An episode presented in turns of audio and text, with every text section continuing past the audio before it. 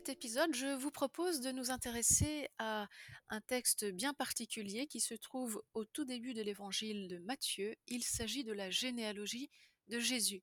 Quel rapport avec les femmes? Eh bien parce que au milieu de cette liste innombrable de noms masculins se cachent cinq noms de femmes, cinq noms féminins qui donc euh, signifie que ces femmes ont eu un rôle, ou du moins on considère qu'elles ont un rôle par leur présence dans cette généalogie du Christ. Encore faut-il que nous nous entendions sur ce rôle, car vous n'êtes pas sans savoir que très souvent, la lecture que nous faisons de la présence de ces cinq femmes dans la généalogie de Jésus euh, souvent dans, part souvent dans le sens d'une dévalorisation de ces pauvres personnages féminins qui sont là, les pauvres, parce qu'elles étaient des pécheresses, et du coup pour inscrire Jésus dans une généalogie d'hommes pécheurs. Voilà.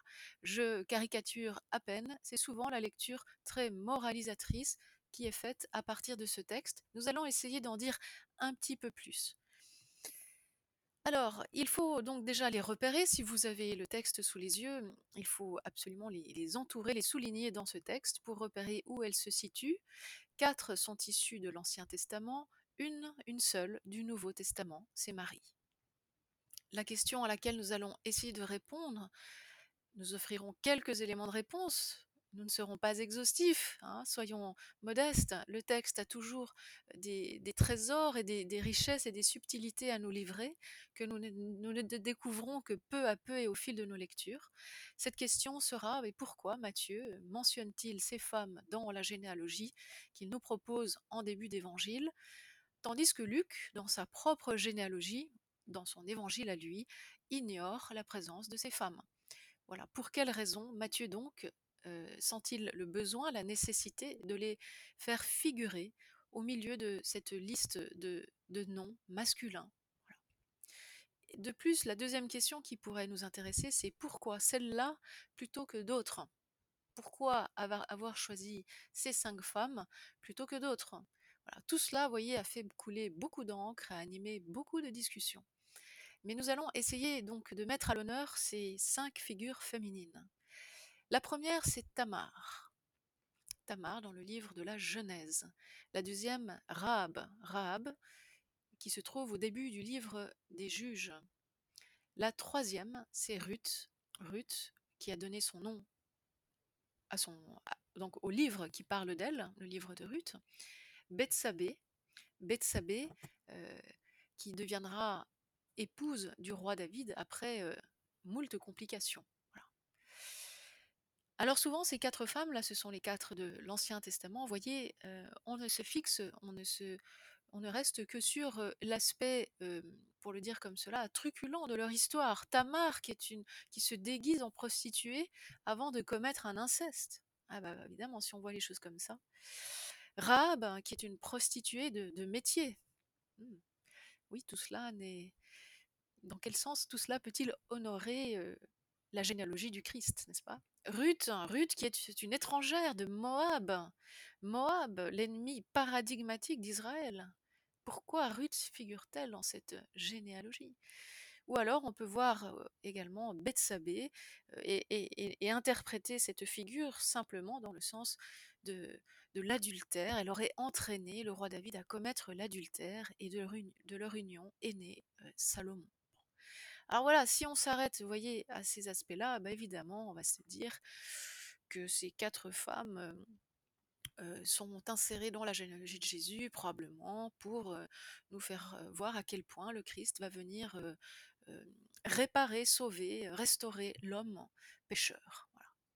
Pourtant, à y regarder de plus près, aucune de ces quatre femmes n'a jamais été jugée ou condamnée dans le texte biblique lui-même pour les circonstances scandaleuses que je viens de rappeler. Alors, nous allons commencer par la fin, c'est-à-dire par la fin de la généalogie. Un détail attire notre attention. Nous sommes dans le chapitre 1 de l'évangile de Matthieu. Tout à la fin de la généalogie, on mentionne Joseph. Or, Joseph est décrit là comme étant l'époux de Marie. Joseph, l'époux de Marie. Il est rare, très rare, dans la Bible qu'un homme soit qualifié par rapport à son épouse. D'habitude, c'est toujours le contraire. Une telle épouse de un tel. Mais le contraire est très très rare. Il n'arrive que deux fois dans toute la Bible, ici et dans le livre de Ruth, voilà, où c'est Elimelech qui est qualifié comme étant le mari de Noémie. Vraiment, ce sont deux anomalies, parce que vous trouvez des centaines d'occurrences où la formulation est toujours à l'envers. Donc il y a quelque chose d'anormal qui se joue déjà ici à la fin de cette généalogie dans l'évangile de Matthieu. Normalement, c'est le statut d'une femme qui est défini par l'autorité maritale dont elle dépend. Une femme appartient à un homme et non l'inverse. C'est ainsi qu'on conçoit les choses à l'époque. Or, ici, eh bien, c'est le mari qui est déterminé par son épouse, Joseph, l'époux de Marie. Vous voyez qu'il y a ici une anomalie qui est suffisamment importante, suffisamment rare pour attirer notre attention sur la femme dont cet homme est le mari ce qui signifie que la généalogie en fait est toute focalisée d'une certaine manière sur cette femme dont Joseph est le mari. Voilà pourquoi nous commençons par la fin. C'est à partir de cette figure de Marie, mentionnée ultimement, qu'il va falloir relire les quatre autres figures féminines présentes dans la généalogie précédemment. Alors, vous voyez, d'habitude, les généalogies présentent une longue, liste d'hommes des inconnus, des rois, des héros. Mais les femmes n'y figurent pas, ou sauf en de très rares exceptions. Deux, par exemple, dans le premier livre des Chroniques. Mais voyez, de nouveau, c'est très rare.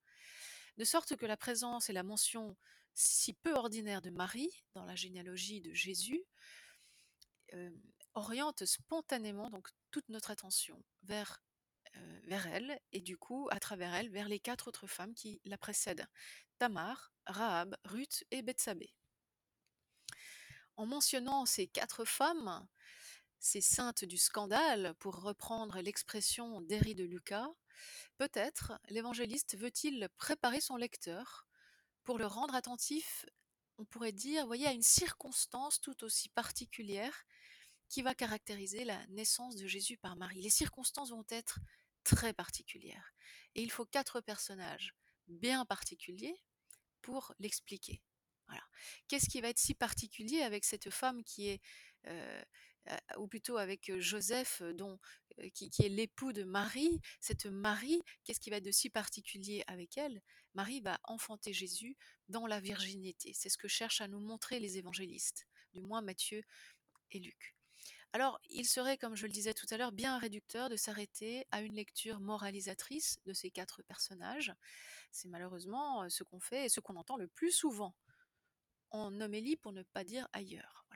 Ces femmes pécheresses permettraient le dévoilement de la puissance de Dieu qui agit et fait son œuvre malgré le péché. Alors bien sûr, de ce point de vue, le péché et les situations irrégulières se trouvent toujours du côté des femmes. Merci. De plus, ces lectures, voyez, moralisantes ne sont pas satisfaisantes, car même les rédacteurs bibliques, je le disais tout à l'heure, n'ont pas condamné ces femmes, pas même à cause de leur agir, et bien au contraire. Voyez par exemple Tamar. Tamar emploie la ruse du déguisement et de la prostitution et de l'inceste. Mais c'est une ruse, elle sait très bien ce qu'elle fait, et c'est peut-être le seul moyen qui lui reste pour se faire entendre, pour que justice lui soit faite. Et non seulement à elle, mais grâce à elle et grâce à cette ruse, elle va permettre que la lignée du grand patriarche Judas se poursuive. De fait, le livre, le texte de, la Genèse nous dit qu'elle est plus juste que le grand patriarche Judas, car elle a mis en place les moyens qui permettent que la loi soit observée, que la lignée messianique se poursuive, malgré l'entêtement de son beau-père Judas qui empêchait euh, ce développement, qui empêchait que la loi soit observée. C'est Judas lui-même qui dit Tu es plus juste que moi, Tamar. Vous voyez que la ruse de Tamar n'est nullement condamnée ni condamnable dans le récit. Sa ruse, sa, son intelligence consiste, euh, on peut le dire de cette manière, à contourner la loi, mais précisément pour faire en sorte que la loi soit mieux appliquée. C'est pour cela que c'est euh, une intelligence, une forme de sagesse, une forme de ruse. Voyez. Voilà, mais aucun reproche n'est formulé contre elle dans ce texte. Ce serait donc très dommageable de faire cette interprétation lorsque l'on on la voit apparaître dans la généalogie du Christ. Rahab maintenant. Rahab fait une authentique profession de foi au Dieu d'Israël au chapitre 2 du livre des Juges. Sur un mode donc prophétique, elle, l'habitante de Jéricho, c'est-à-dire Jéricho, c'est la première ville que Israël va conquérir, c'est une ville ennemie. C'est la ville qu'on va passer au fil de l'épée parce qu'on veut se l'approprier. Donc elle, l'habitante de Jéricho, euh, est, celle qui va, conf- qui va confirmer la volonté divine euh, aux Israélites qui meurent de peur devant l'idée de prendre Jéricho et qui va leur dire qu'effectivement le Seigneur a décidé de livrer Jéricho entre leurs mains. Et c'est par cette parole prophétique qu'elle redonne courage euh, aux espions donc euh, de Josué qui ont été envoyés auprès d'elle et qui vont repartir vers Josué et vers le peuple en leur disant voilà Dieu a livré cette ville entre nos mains. Parole prophétique de Rahab. Alors oui, cette position est certes un peu ambiguë. Dans quel camp est-elle? Du côté de, Jéricho ou du côté des Israélites? En tous les cas, elle sauve sa vie et sa famille euh, grâce à cette information, cette prophétie qu'elle livre aux espions de Josué. Bon, ce qui est important ici, c'est que de nouveau, le, texte ne la condamne absolument pas, ne juge pas son agir. on ne s'arrête pas à cette euh, ambivalence du personnage, non. Ce qu'on voit en elle dans le livre des juges, c'est qu'elle fait une authentique profession de foi au Dieu d'Israël. Ruth est moabite, nous le disions, le peuple ennemi d'Israël par excellence. Pourtant, c'est elle, la moabite, qui sauve Noémie, euh, Noémie, qui est, une, donc, qui est la juive, qui est la figure d'Israël, elle la sauve en la raccompagnant à Bethléem, en la nourrissant, en travaillant pour la faire vivre. C'est sa belle-mère âgée, elle en prend soin. Elle aurait pu rentrer chez elle, Ruth, et laisser Noémie à elle-même. Et c'est Ruth qui non seulement va sauver sa belle-mère, mais en plus qui va construire le peuple d'Israël. C'est ce que nous dit le texte littéralement, c'est-à-dire que Ruth doit être considérée comme une matriarche, une mère du peuple d'Israël, à la manière des grandes matriarches, et les comparer à Léa, l'épouse préférée de Jacob, dans le livre de Ruth. Donc, même si son origine étrangère est souvent soulignée, le texte nous dit que cela n'est pas un obstacle à la légitime descendance davidique. Ruth devient l'arrière-grand-mère du roi David. Même David a dans sa, généalogie donc une étrangère, et pas n'importe laquelle, euh, une étrangère moabite, euh, peuple ennemi d'Israël.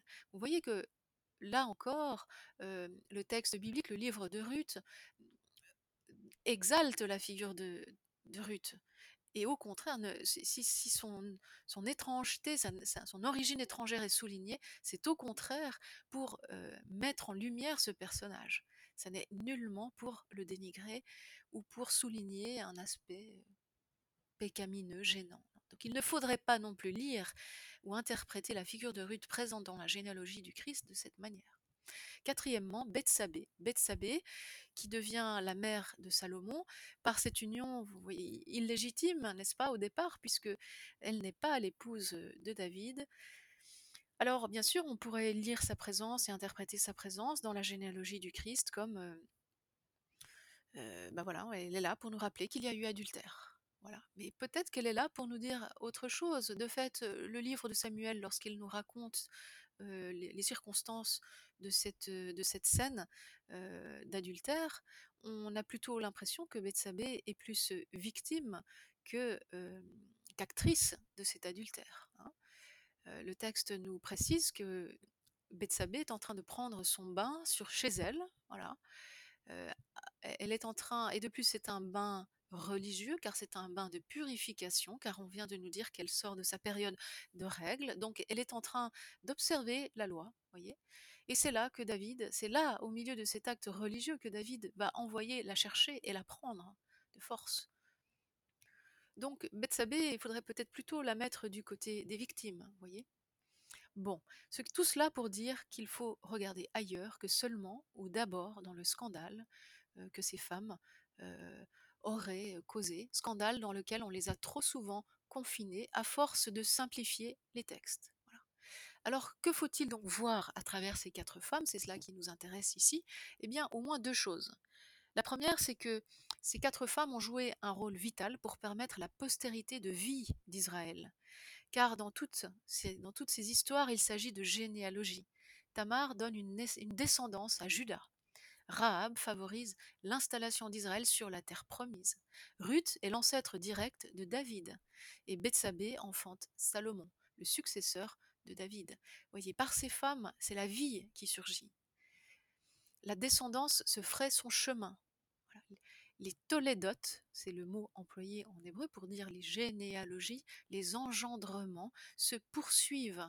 C'est grâce à elle. La vie, si vous voulez, est la loi, avec un L majuscule, qui va dépasser toutes les lois et qui va expliquer que parfois les petites lois vont être détournées pour un temps euh, afin que la loi soit mieux observée.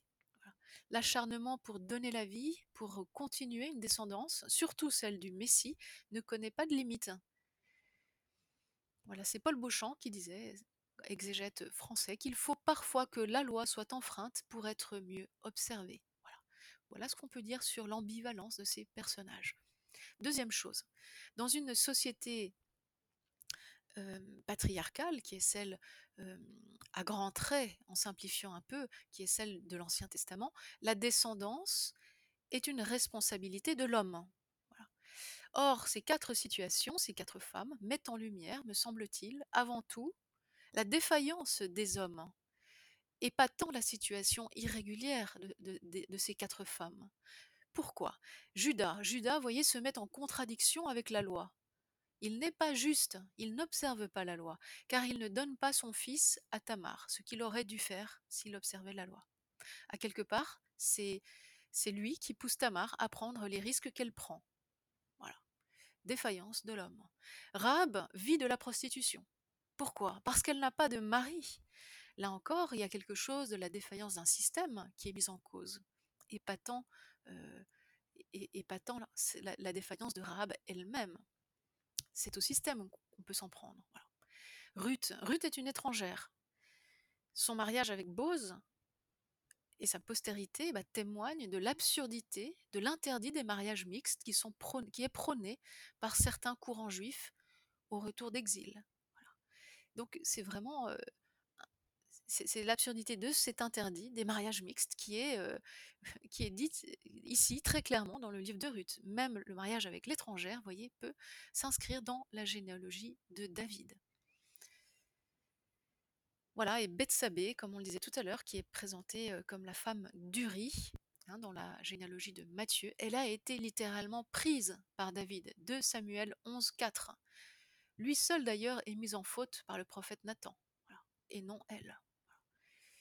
Ces quatre femmes témoignent donc d'un courage assez extraordinaire, alors qu'elles se sont retrouvées dans des situations très périlleuses et au risque de leur vie.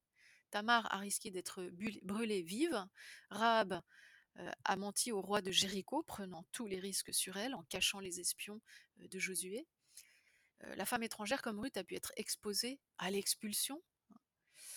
Et puis l'adultère, l'adultère avec Bethsabée, n'est-ce pas l'adultère pouvait être puni par la peine de mort. Ces femmes ont pris des risques. Il serait donc réducteur, mais surtout erroné, de cantonner ces quatre femmes dans la catégorie de l'irrégularité morale. L'idéal du Christ n'est pas celui de la perfection morale, c'est plutôt celui de la victoire de la vie sur la mort. Et c'est bien de cela dont sont témoins ces quatre femmes dont le nom reste inscrit à jamais dans la généalogie du Christ. Il est donc urgent que l'image de la femme dans la Bible soit épurée de certains stéréotypes. Des stéréotypes qui sont organisés le plus souvent autour de deux pôles. D'un côté, nous avons Ève, euh, Ève la séductrice, hein, celle qui donne la, mauvaise nourriture à Adam, celle qui parle avec le serpent. Et puis de l'autre côté, nous avons la Vierge Marie, pureté absolue. Ève servirait à dire que la femme est une compagne ambiguë pour l'homme, séductrice, tentatrice, euh, en connivence avec le serpent et donc avec le mal, coupable d'avoir fait pécher Adam et Marie présentée souvent comme la contre-figure d'Ève. Donc cela pour son honneur, mais du coup aussi au détriment de toutes les autres femmes que nous sommes, puisque aucune d'entre nous ne lui ressemble vraiment. Donc deux extrêmes qu'il nous faut absolument essayer d'éviter.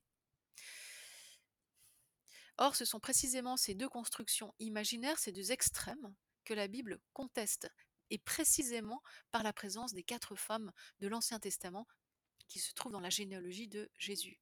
Voilà. La Bible ne présente pas le féminin sous un mode essentialisé. Mais voyez, on, vient de le constater à travers une variété de, visages concrets et uniques. Il n'y a pas une seule manière d'être femme. La Bible ne nous apprend pas ce qu'est ou ce que doit être une femme, ou comment doit se comporter une femme. Non. La Bible nous présente des visages de femmes, des figures de femmes, dans le contexte qui était le leur, avec les ressources dont elles disposaient pour changer le cours de l'histoire, pour améliorer les choses, pour contribuer à l'accomplissement de l'histoire que Dieu écrit avec des hommes et avec des femmes.